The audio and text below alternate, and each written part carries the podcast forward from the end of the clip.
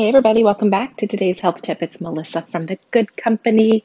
Hope everybody's doing great. I have been procrastinating all morning.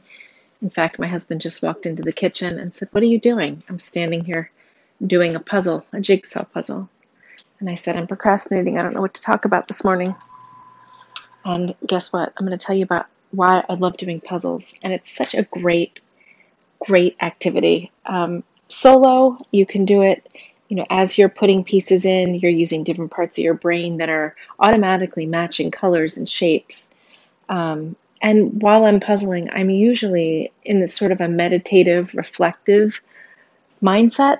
Um, I can get a lot of problems solved. I can kind of think deeper, ruminate about something that's been bothering me. Um, just a great way to spend a little time. I leave it up in the kitchen. It sits on our island. I like that because it's nice and tall, so you're not hunched over a table. We used to do them at our kitchen table. And I love it because my whole family does it. So I'll start it. I'm usually the one that separates the pieces and starts the border. And then today, as the day goes on, people will float in and out of the kitchen and sometimes spend two minutes, sometimes spend 15 minutes. It's such a great feeling to walk in and look at a section of the puzzle and then look at the pieces that are left, and bam, you know exactly where that piece goes. It's just a little bit of joy in this otherwise kind of boring, desolate time. Um, so I recommend jigsaw puzzles. This one was gifted to me.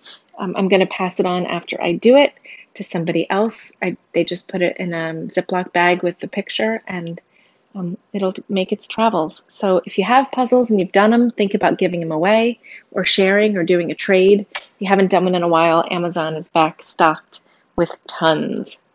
All right, I'll talk to you tomorrow.